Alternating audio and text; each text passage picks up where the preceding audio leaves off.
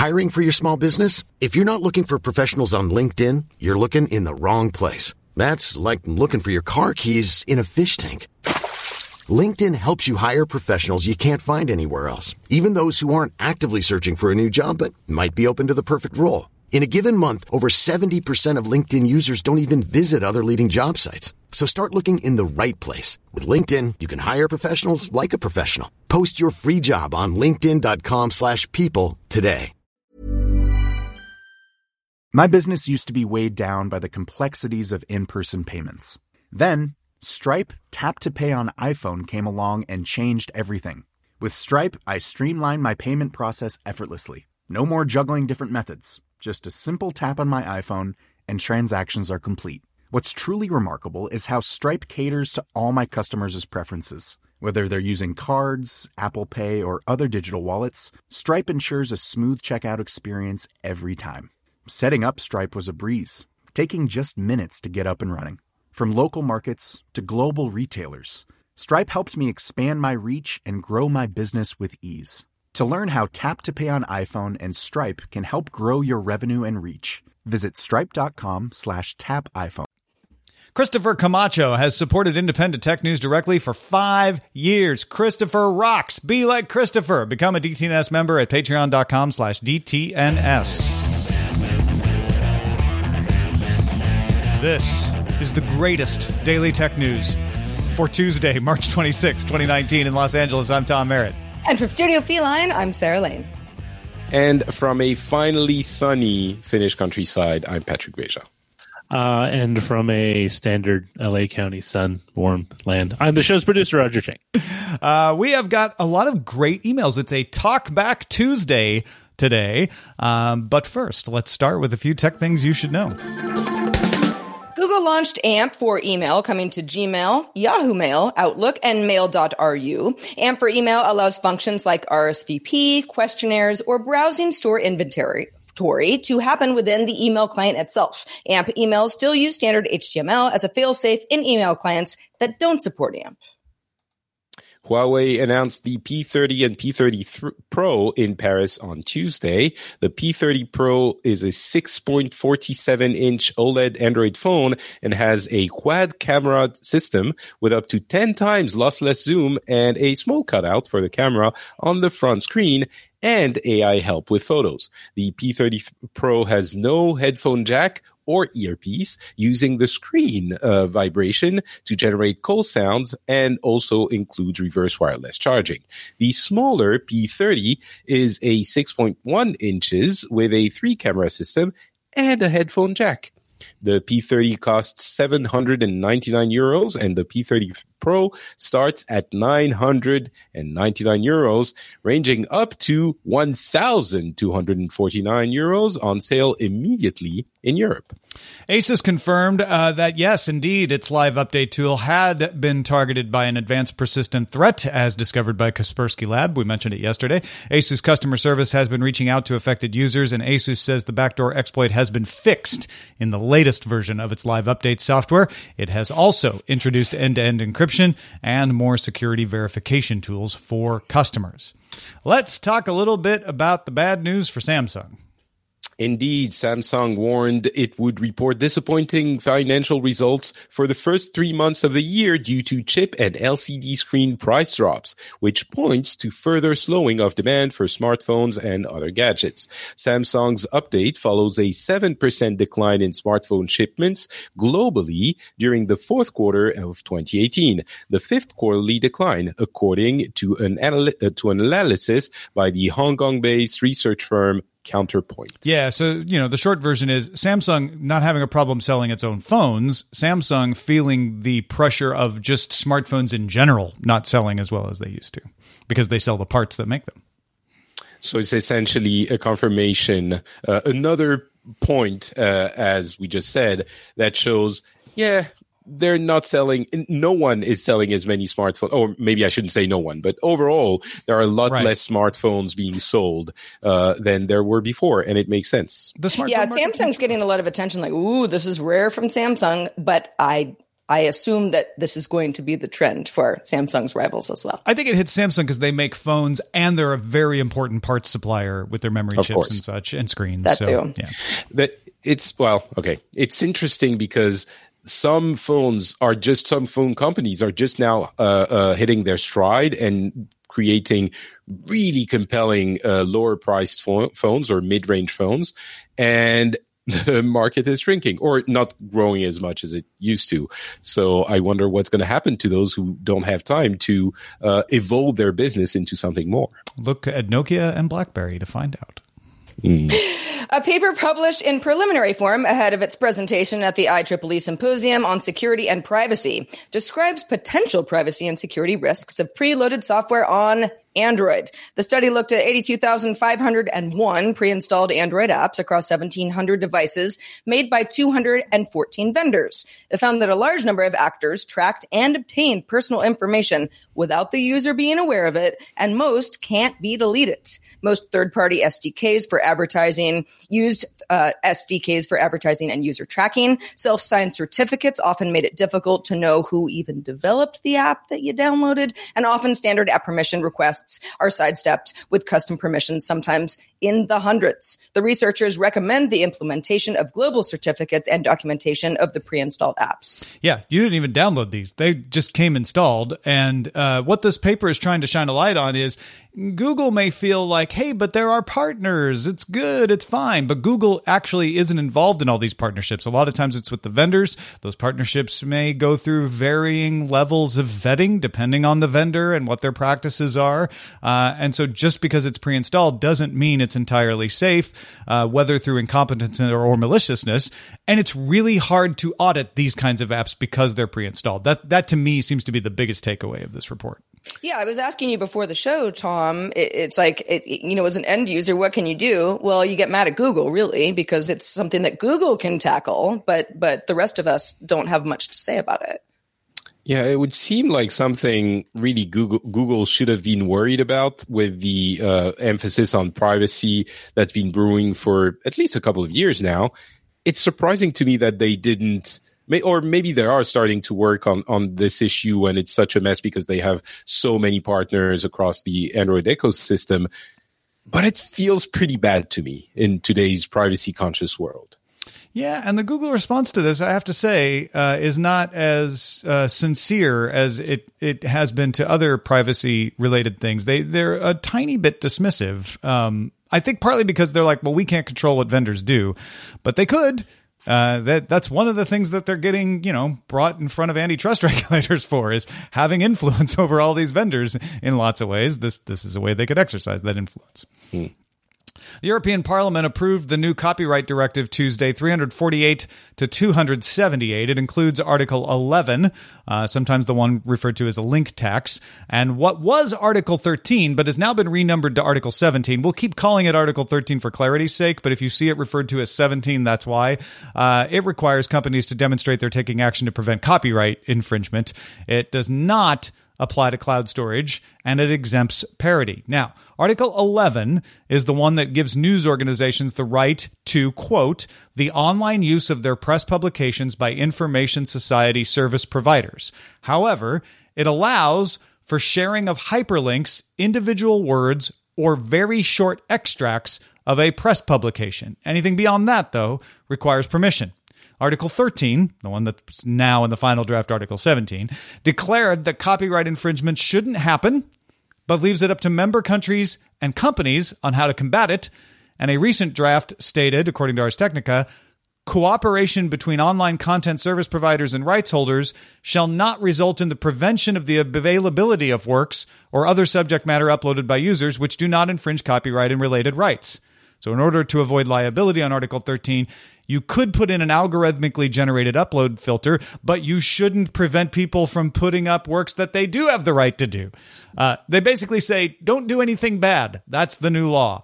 Member states will now need to approve these uh, directives and implement them. After they've approved them, they have two years to implement them. And most legal experts say that the effect of the directive will depend a lot on how it's implemented. Uh, this is typical for directives of this kind, as each member nation translates it into its nation's specific law. Uh, Patrick, I know you had some insight about this as well. I don't know about insight. Uh, some measure of despair, maybe. Um, I, I mean, I'm on the record. I think on in the uh, American slash English speaking world as saying, you know, you sometimes you need governments to get involved and it's important for for regulations to happen because companies aren't going to regulate themselves and you need someone to be looking out for the other side of the uh, uh, relationship there. Um, and people often respond to me yeah but then governments become overbearing and they create regulations that are impossible to understand and that will hamper the efforts of some of the smaller companies etc etc i think I still stand by my initial statement. I think this is a good example of the the latter um, of the example of, of, the cases where indeed government can maybe uh, uh, try to please everyone and ends up maybe pleasing no one. The problem with this law and with these article, these two articles specifically, is how vague they are. Yeah, um, it is extremely difficult for a company to do business when you don't know what law, what the law uh, should, how you can uh, uh, respect the law. The key issue, I think, in Article 11, it's the link tax, which says, which decides what you can and can't use, is very short extracts. Um, because you still have the right to uh, quoting something, uh, fair use essentially, but it says you can do it beyond very short extra- extracts. And we don't know. No one knows what very short extracts means. Right. So it's essentially going to have to go to the courts, uh, is uh, my lawyer wife's analysis. And I think it makes sense. The courts are going to have to say, well, this fits and this doesn't. Right. Because um, Slovakia could say it means something different than Italy, than France. And then it all goes up to the European Court of Justice. And then that that's where it finally gets remedied, right? Yeah, and I think it could even be as vague in the local implementations, which doesn't help anyone. Um, so this is kind of a, a SMH moment, shake my head and facepalm. There, I'm certain there would have been better ways of, of doing this. And the content ID type thing, the filter is, I mean, I could talk about that for that for another yeah. uh, uh, two days. See previous five years of DTNS. yeah. Um, I think the the the effects of this law are being exaggerated a little bit by the people who are against it, myself included. I've been guilty of that. Uh, ultimately, it will end up somewhere in the middle, but the goal is definitely to protect a very important content industry in Europe that has been lobbying for this. And I don't think it was the, I, I doubt it was the right way to do it, but we'll see. The the link tax one is vague enough, right? Uh, and I think Google is over exaggerating when they say, "Well, this is what we'll have to do," which is no show no pictures and just the name of the publication. That that that is exaggerating.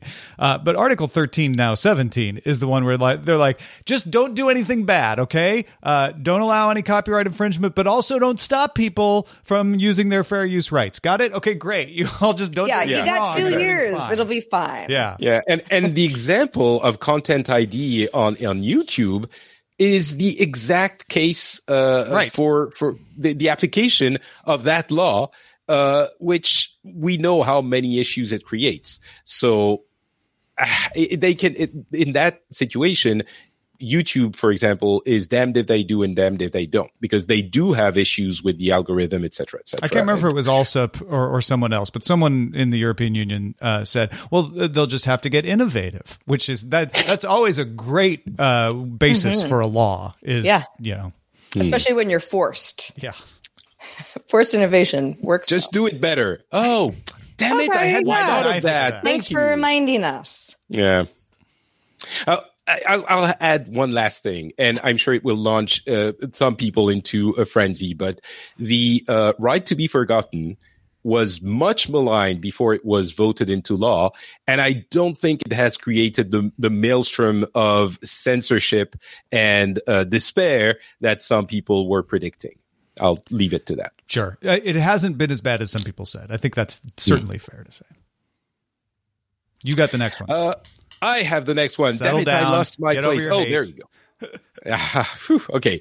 Uh, breathe. All right. Let's talk about Apple. That will make me happy. Uh, Apple introduced Apple Arcade Monday, giving you access to multiple video games across phone, tablet, Apple TV, and Mac for one monthly coming, uh, one monthly price coming this autumn. We don't know how much it will cost or how revenue will be split with developers. Apple did say it's funding development of the games, although we don't know if it's all the games that will be on the service or some of them. The Verge's Andrew Webster notes that while most developers uh, he talked to were cautiously optimistic, there was a concern that it could negatively affect paid game sales. It's not clear if arcade will be out uh, of reach for most developers. Apple touted mobile exclusivity of its arcade titles. It, this is an interesting one. Um, I think it tries to answer an issue that developers of mobile games have had since the launch of the um, uh, of the the the App Store, in that it's very hard to compete with free. Most games that are super popular are free games, especially with an audience that is maybe usually more casual, uh, uh, made of casual gamers who would rather try a game first and see what happens than pay up front. Uh, it potentially this could be an interesting way of Apple to get people to pay for paid games.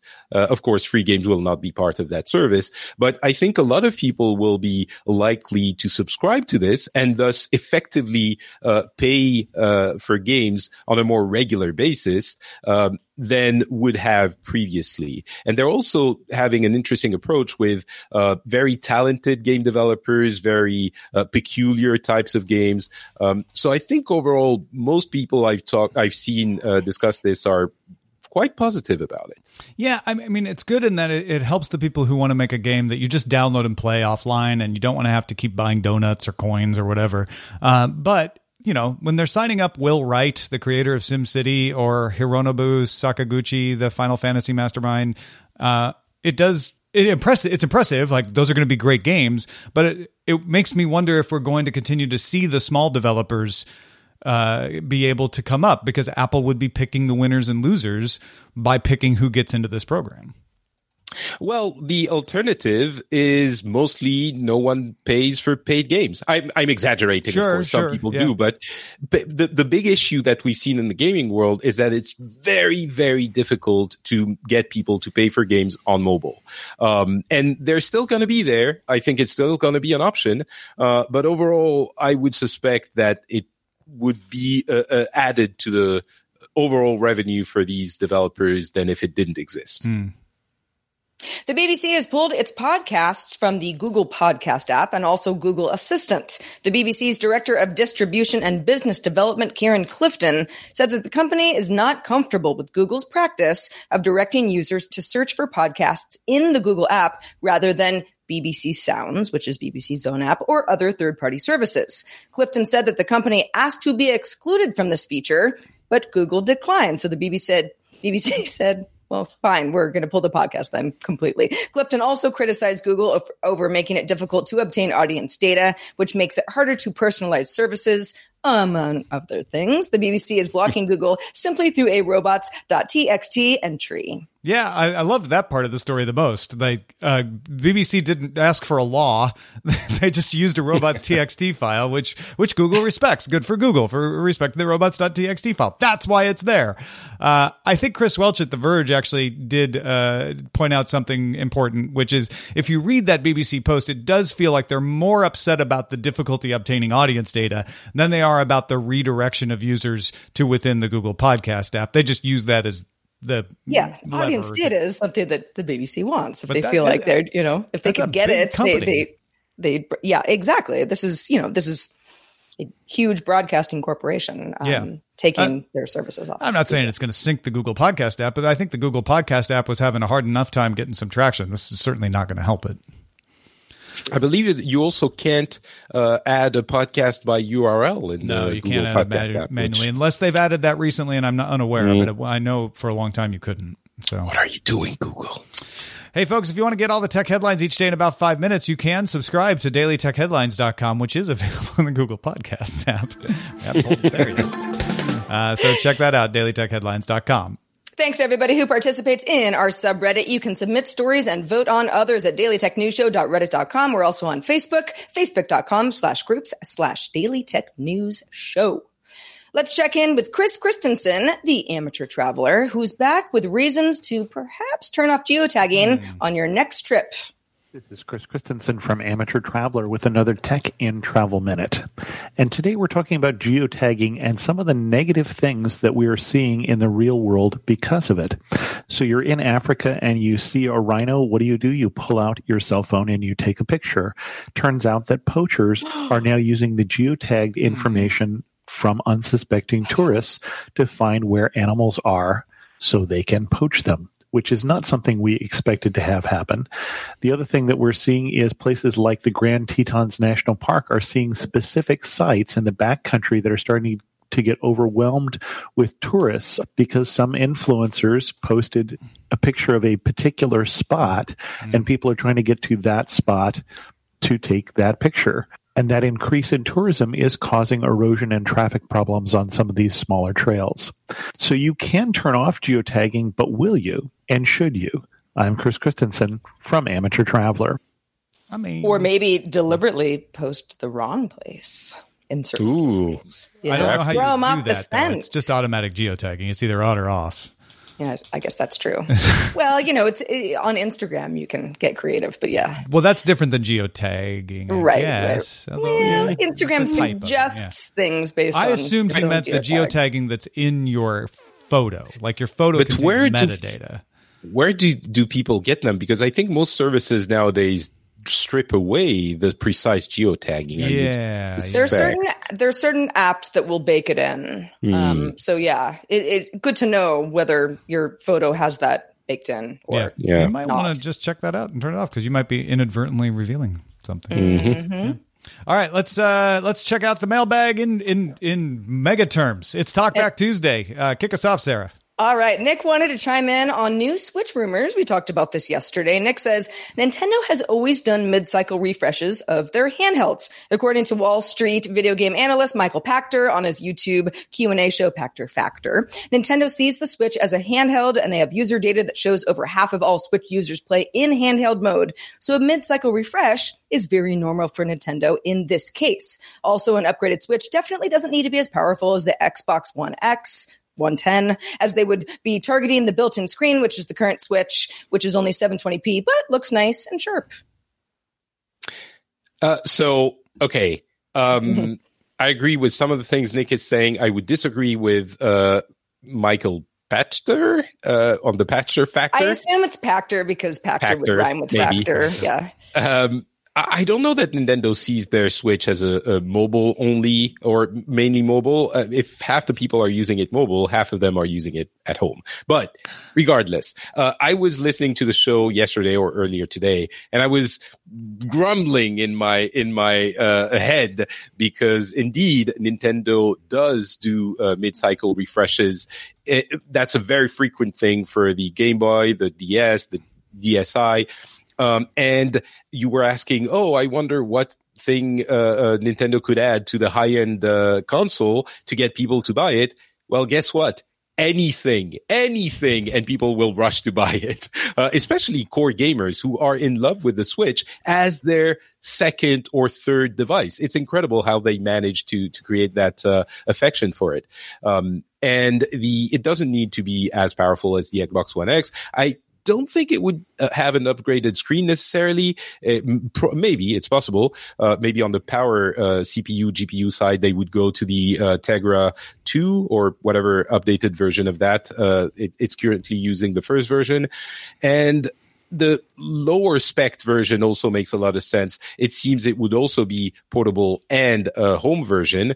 Um, but essentially, the, the big difference between the Switch and the other uh, home consoles or even uh, uh, portables is that you can have a lot of them in your home. So you you would be very happy to buy a more powerful one and give away your you know hand over your previous one to a, a sibling or uh, uh, an offspring or someone else. Yes, I failed Planet Earth yesterday when I, I didn't make it very clear that I meant merely GameCube, Wii, and Wii U when I said Nintendo doesn't do mid-cycle refreshes. I assumed you people knew I wasn't talking about the 3D, 3DS, but uh, that that was a wrong assumption.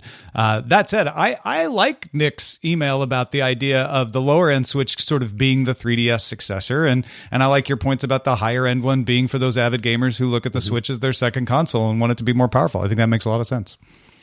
Uh, we got a lot of emails about the credit card. Uh, Brian said, when a metal credit card is replaced due to expiration or theft, the credit card company will often send you a special return envelope uh, to turn in the old card for destruction. So that's good to know.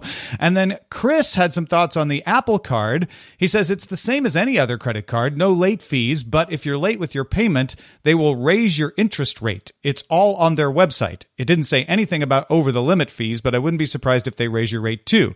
The way they incorporate the card card with the wallet is great, but that's just another selling point to get people in debt. just my two cents. Keep up the great work, Chris. I looked on the website and they do say variable APRs range from 13.24% to 24.24%. Yikes, based on credit worthiness.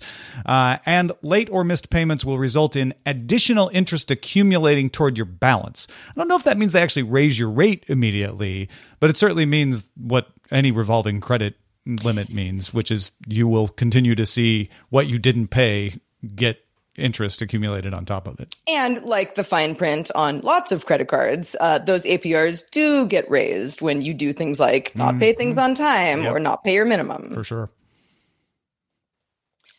Well, all right. Let's move on to Allison Sheridan, who was actually our guest yesterday. And she wrote in just with a little bit of clarification about the new News Plus app. Allison says, We talked yesterday about most of the Wall Street Journal being in Apple News Plus, with the exception of business news that Brian Stelter over at CNN had mentioned. Uh, he had uh, seen a Wall Street Journal internal memo that said, that's, that's actually not going to be part of this. Allison says, I tried it out yesterday and was reading an article that had links to other articles at the bottom. I clicked one and immediately was uh, had to upsell to pay for a full subscription. So basically, she got dumped into the Wall Street Journal asking her to pay more. Allison says, I can live with them eliminating stuff, but doing the upsell within the app, untenable to me. Yeah, I saw another story uh, claiming sources were telling them that you'd get three days worth of archives of the Wall Street Journal in the News Plus app, and then after that, uh, you'd get kicked out. But I have not seen the upselling yet. I'll have to I'll have to keep an eye out for that. It's that time of the year. Your vacation is coming up. You can already hear the beach waves, feel the warm breeze, relax, and think about work. You really, really want it all to work out while you're away. Monday.com gives you and the team that peace of mind. When all work is on one platform and everyone's in sync, things just flow wherever you are. Tap the banner to go to Monday.com.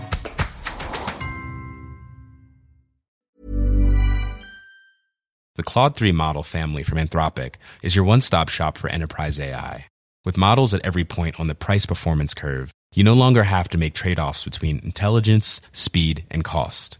Claude 3 Opus sets new industry benchmarks for intelligence. Sonnet strikes the perfect balance between skills and speed. And Haiku is the fastest and lowest cost model in the market, perfectly designed for high volume, high speed use cases. Join the thousands of enterprises who trust Anthropic to keep them at the frontier.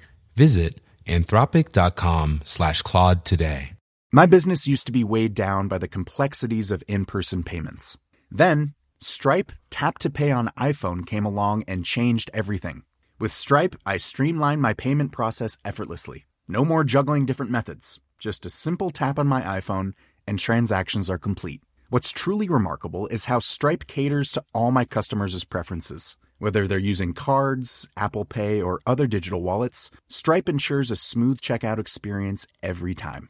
Setting up Stripe was a breeze, taking just minutes to get up and running. From local markets to global retailers, Stripe helped me expand my reach and grow my business with ease. To learn how Tap to Pay on iPhone and Stripe can help grow your revenue and reach, visit stripe.com slash tap iPhone. So yeah, if you do though. have a if you do have a subscription to the uh, Wall Street Journal, do you get all of your articles available in the Apple no. News Plus app? Oh, no. Oh, so you have to go to switch to the Wall Street Journal website. Yeah, right? and and in fact, that's hmm. kind of annoying because I subscribe to the Scientific American uh, and get access to all of my issues that I've subscribed to going back years in the Scientific American app, and there's no way to link that account to get hmm. access within the News Plus app. I, I mean, that's not that big a deal. I just go to the Scientific American app to do that, but at least I haven't found out a way to do that yet. Hmm.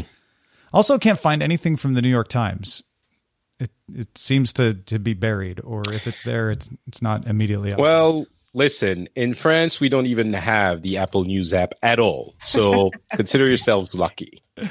Uh, and then related to last week, Vince had a couple thoughts about Facebook storing passwords in plain text. He said diagnostic capturing is done out of band of the normal development cycle by injecting something into the runtime, which routinely includes visibility of secrets. There are ways to mitigate this, and Facebook had an unusually long retention, but it's not surprising.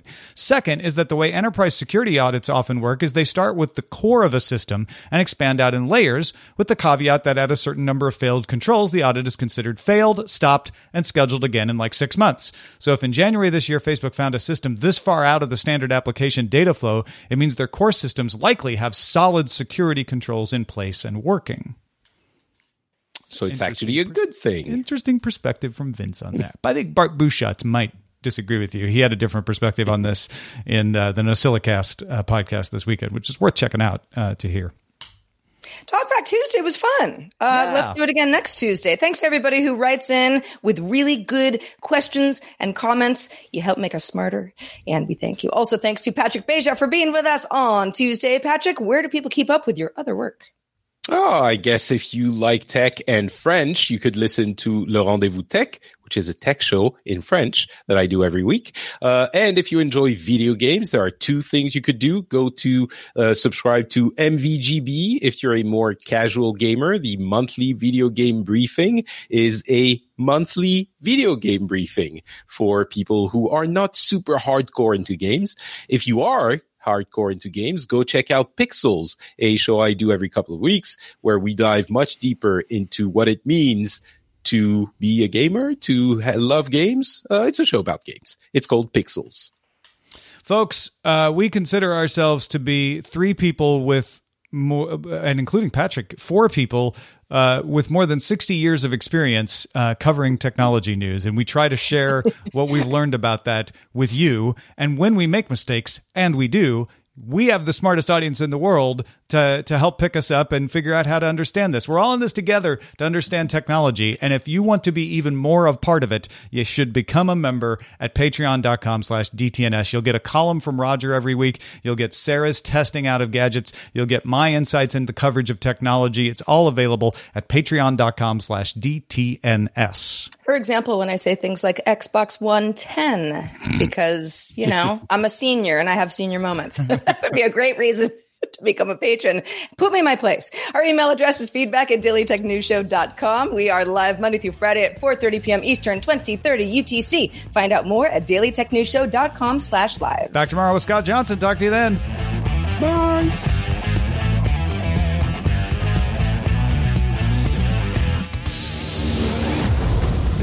Is part of the Frog Pants Network.